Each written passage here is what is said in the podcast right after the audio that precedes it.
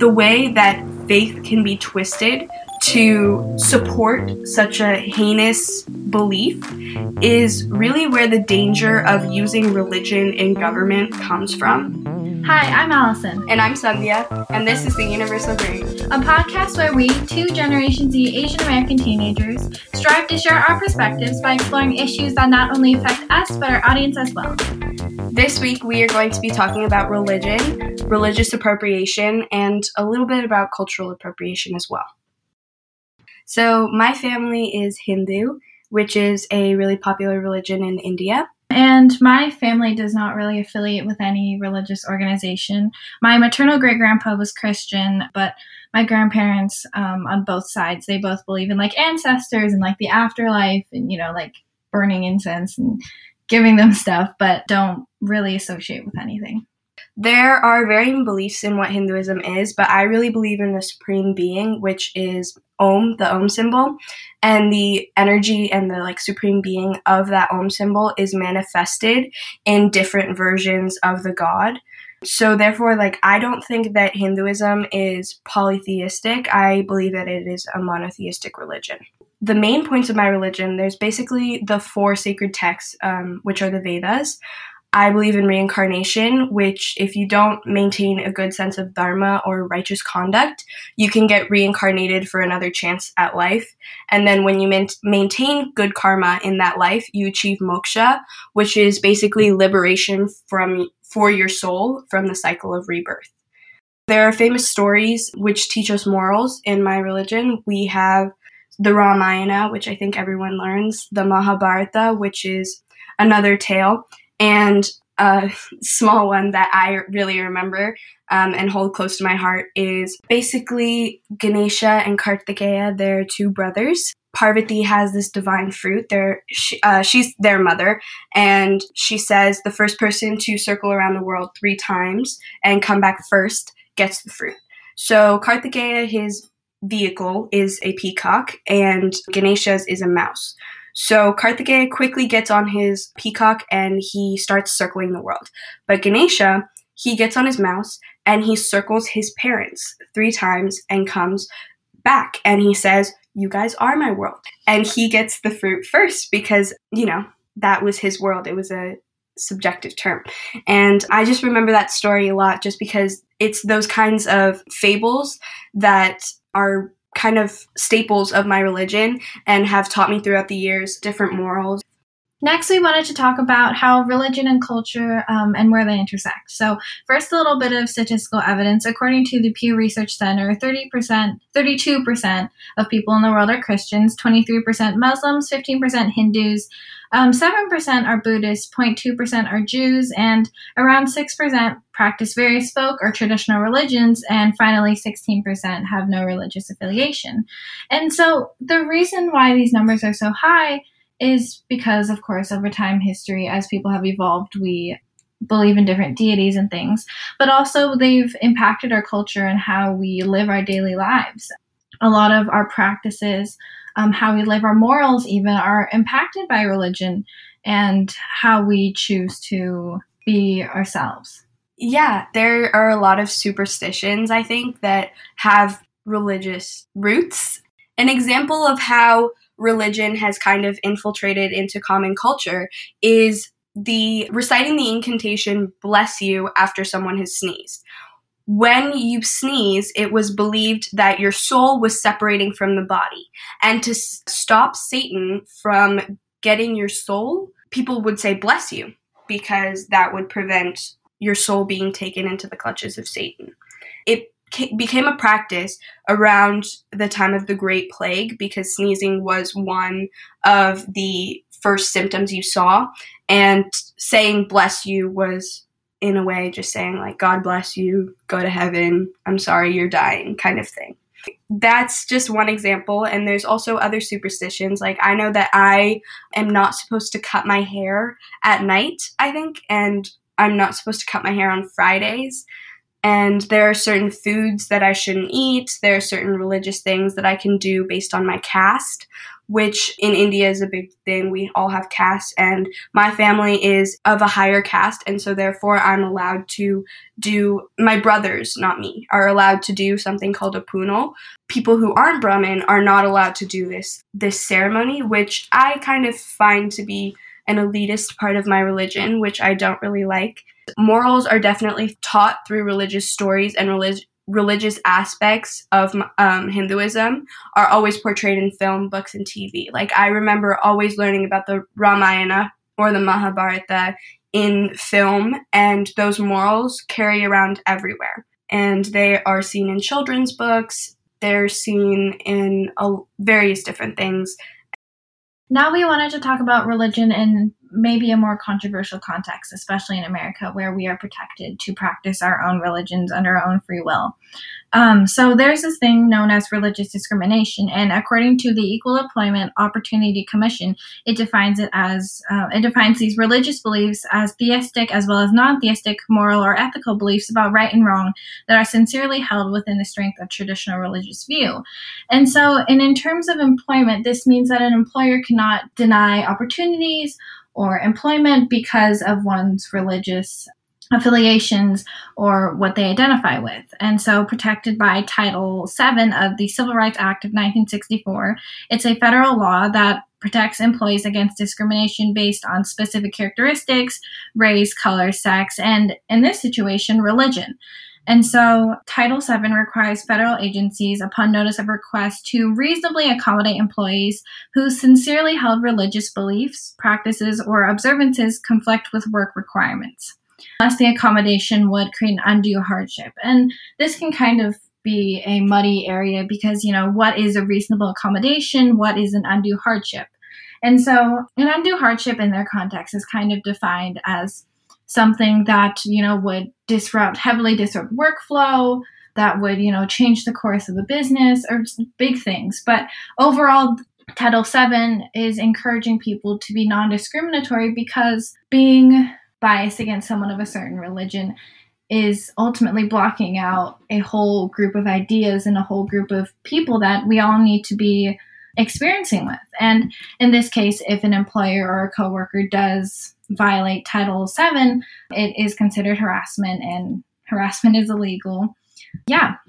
This luxury, though, doesn't extend to all of the world because I know as a country, India has historically persecuted Indian Muslims, and it's so sad to know that and to know that about my country we ourselves were put down for our religion and now we are putting another group down especially since they have been marginalized ever since 9-11 across the globe with this rampant islamophobia. I can't believe that people suffer based on who they believe in. If anything spirituality should really bond us together because we all believe in some kind of force uh, reg- whether it's just christ or om or uh, allah. And regardless of what the name is, there is a force looking out for us and making sure we're all, we're doing all right. If we all have a God watching out for us, why should we be tearing each other apart based on a difference in name or prayer? If our spirituality truly motivates us to do what we believe is right and instills such great morals in us. Oh, Sandhya kind of talked about 9 11, and I just kind of wanted to expand on that. Um, a lot of times, back in America, we think that we are so protected and, you know, religious discrimination is going down. But one of the most defining moments that I think a lot of Americans will never forget is 9 11 and especially the aftermath for that for Arab Americans, Muslims, and South Asian Americans. Um, according to the Department of Justice, there were over 800 uh, reported incidents since 9 11, including violence, threats, vandalism, and arson. And so it just shows that we always tend to overgeneralize religion as much we do culture because it's so easy to point the blame on someone. It's so easy to, you know, say this person did it and not take into account that people are changing and people are different and we can't group all Americans in one place just as we can't, you know, group all Muslims in, into, you know, this whole terrorist idea. There are such good principles in every religion. And if you truly look, like, God is all trying to motivate us to do the right thing in the world. And for people to be tearing each other down because of possibly what motivates them, it's it's very confusing. Um, so now we also wanted to talk about a little bit of personal struggles. for me, I come from a religious family and I've always been in temple and all these different kinds of things. And I've seen some things that I don't agree with in my own religion and in my own culture. So my struggle with religion really uh, started after my grandfather died from ALS. It was about when I was 10, and I always looked the world through a pair of rose colored glasses, and I always thought good people will do great in life and God's watching out for them and they're going to give them the best thing. But seeing my grandfather go as he did, it kind of hurt my view of God. I didn't believe that there was a supreme being who could put such a loving person through that. It just shook my beliefs a little bit. I don't think that I've still fully recovered from that, but I'm trying my best to find my own definition of God and this kind of idea of how he's looking out for us, how he or she is looking out for us. I also didn't like the limitations there are on women in Hinduism. I'm of a different generation than, say, my grandparents are, who are extremely religious. So I believe that a woman should be able to do everything a man can in in terms of being in society, culture, religion, everything. One specific experience comes to mind. So there's this thing that we do. We light candles on an altar and at the top of the altar, there is a figure or a picture of Ayyappa, which is one of our gods. What my grandpa and my dad usually light the candles up to the altar. Being a little child, I wasn't allowed to play with fire. So, one time when I was older, my grandpa was really struggling, and I told my grandma, I will go and help him. And she said, No, like you can't. It's mainly for the men. And it just, I did not understand. Like, how can you because I'm a woman, I can't light a candle. Like, it doesn't make sense to me. There's also this idea that you can't go into the temple when you're on your period. You're seen as kind of impure or unclean because you're on your period, which also makes no sense to me because periods are a natural thing. They're part of the cycle of life. So, if anything, they should be revered. It's a thing about a woman that you cannot deny and you should not shame. And so, for me to be shut out of the temple because I'm seen as impure, it, it just doesn't make sense to me. And I know that women in the past in uh, my religion have struggled a lot more than I have. Being in America, I think we're t- we tend to be more progressive in my religion, and I'm very thankful for that. But I still think that we have a long way to go. This also has kind of shook my beliefs because I didn't think that women could be so limited in my religion. I like that we have women gods and they're empowering to see them. But then to treat their devotees like we are, it just doesn't make sense. Like, we, why should we be limited because we're women? Like, I should be able to show the same extent of worship as my male counterparts.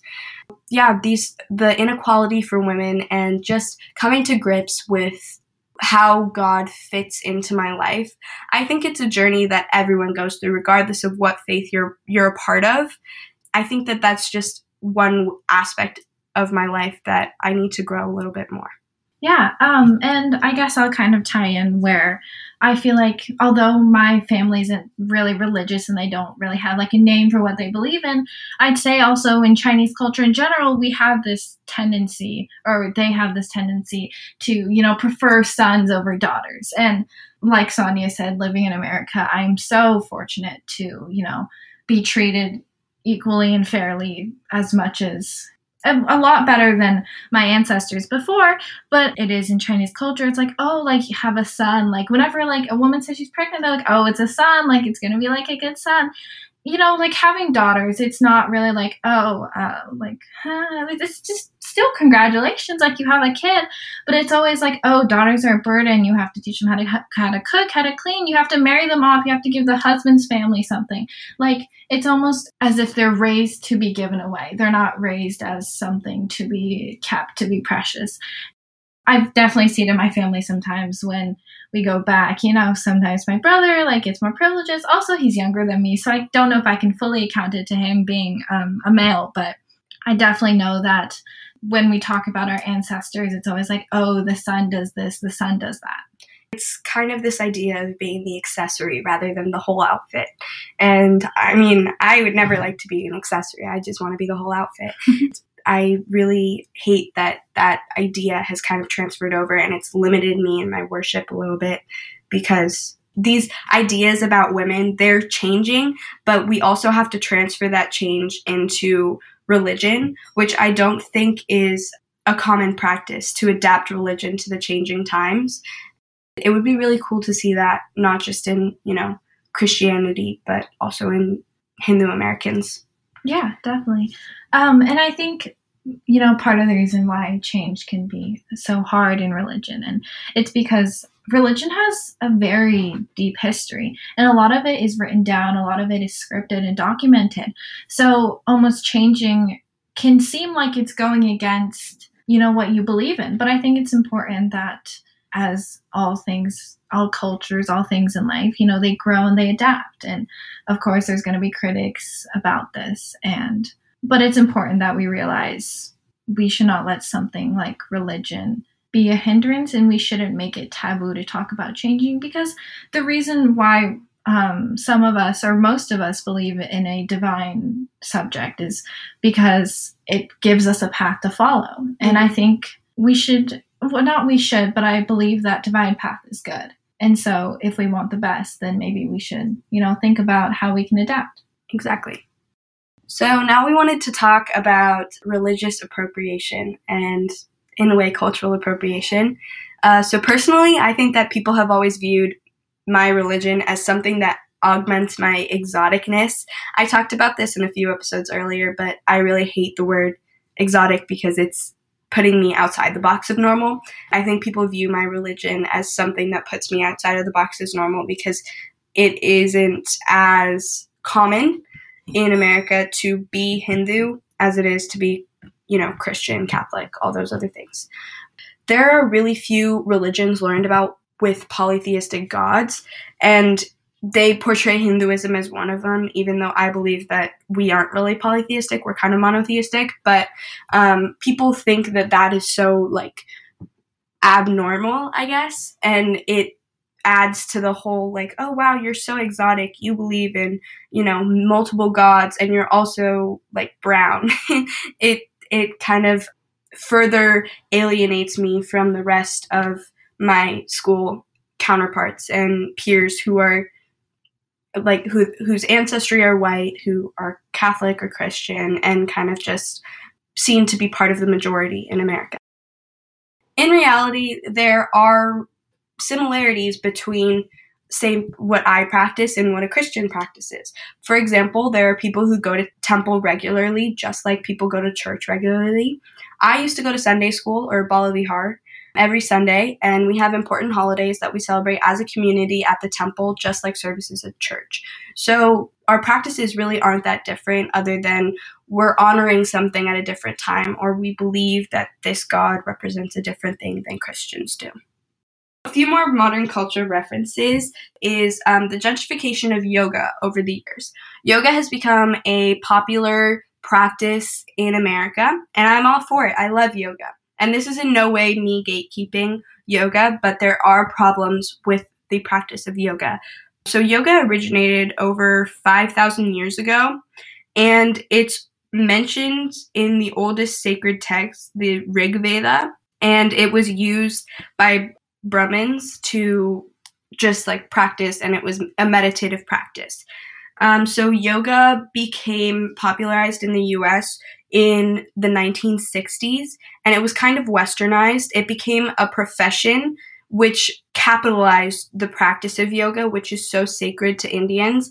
It was counterintuitive to everything that yoga stands for to for it to be profited off of and sold as a profession and something that's trendy.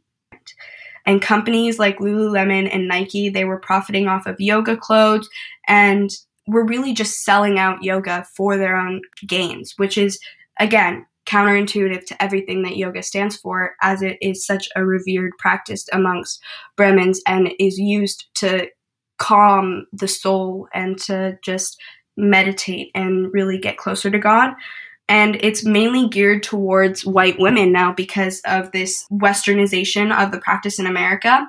It's really become a problem because these white women don't fully understand the magnitude of what they're saying in these classes. Like, hold your hands to your third eye, open your heart center, align your chakras, like that kind of thing. They don't understand the implications behind it. And without in depth research into these topics and explaining it to the people practicing in your classes, you can't use yoga as a way to profit when you aren't bringing authenticity to it. Even then, because all these women are white, we're lacking in diversity amongst yoga teachers. I rarely see brown people teaching yoga, and that has become a problem especially since it is originating from their culture and they might have a better understanding without having to do the research yoga was separated by its culture in the court case of sedlock versus baird and the court ruled basically that yoga can be taught because its religious aspects were stripped away from it therefore it was okay to be taught in public schools and because the history originates from the religious aspects of yoga, you cannot just strip away that with and maintain authenticity and actually say that you're teaching yoga. In reality, you're just teaching a bunch of stretches if you don't go into the religious and meditative practices involved in yoga. We basically have to decolonize yoga, and that's a long road that's going to be taken, but it requires a lot of research to be done by yoga teachers. It requires more brown people being let into those yoga classrooms. And it is a long journey, but I think for the sake of the religion and for the many benefits that come from the religious aspects of yoga, we must take that journey. Next, I kind of just wanted to talk about one of probably the most hated symbols in the world um, now, the swastika. Um, so, the swastika, as we know it, it was a symbol of you know Hitler and the Nazis and fascism, but it actually has a history that's you know, a lot of people don't know. And so um, the swastika is, it means well being, um, means good fortune and things like that. And, and it's been used by Hindus, Buddhists for over millennia. And it's, you know, commonly seen to be an Indian sign. And so back in the day, Coca Cola used it. Um, the Boys and Girl Scouts used it. And they called a magazine like the swastika. And they, you know, hand, hand out swastika badges because it was like uh, it was a good thing. It was. It's seen as light and happiness. I see it around my temple. Obviously, this the swastika that I know is um, a little bit modified. Mm-hmm. That the Nazis used it. Um, it's not. It doesn't look the exact same. So um, there are differences, but I always see it at my temple. And the first time I saw it, I was like, "Mommy, why is there a Nazi symbol?" And she said, "No, it's not a Nazi symbol. It's meant as happiness, joy." Yeah. Yeah. And so, how the swastika became one of the most, you know, notorious signs in the world is the the Nazis used the swastika um, because 19th century German scholars were translating Old Indian texts and they noticed similarities between their own language and Sanskrit. And so then they concluded that Indians and Germans must have a, a shared ancestry and imagined like a race of white godlike warriors that they called the Aryans. And so then the idea was seized upon by the anti Semitic nationalist groups, and then they appropriated the swastika as an Aryan symbol to, bo- to boost a sense of ancient lineage for the Germanic people. And so now that really ended up changing the meaning of the swastika. And, you know, if we go back in history, we can see that the ancient Greeks used swastikas, they embroidered them, um, you know, on cloth and they're in like sculptures and everything because the symbol has been perverted so much it's now a negative symbol that's associated with pain for a lot of people in this world.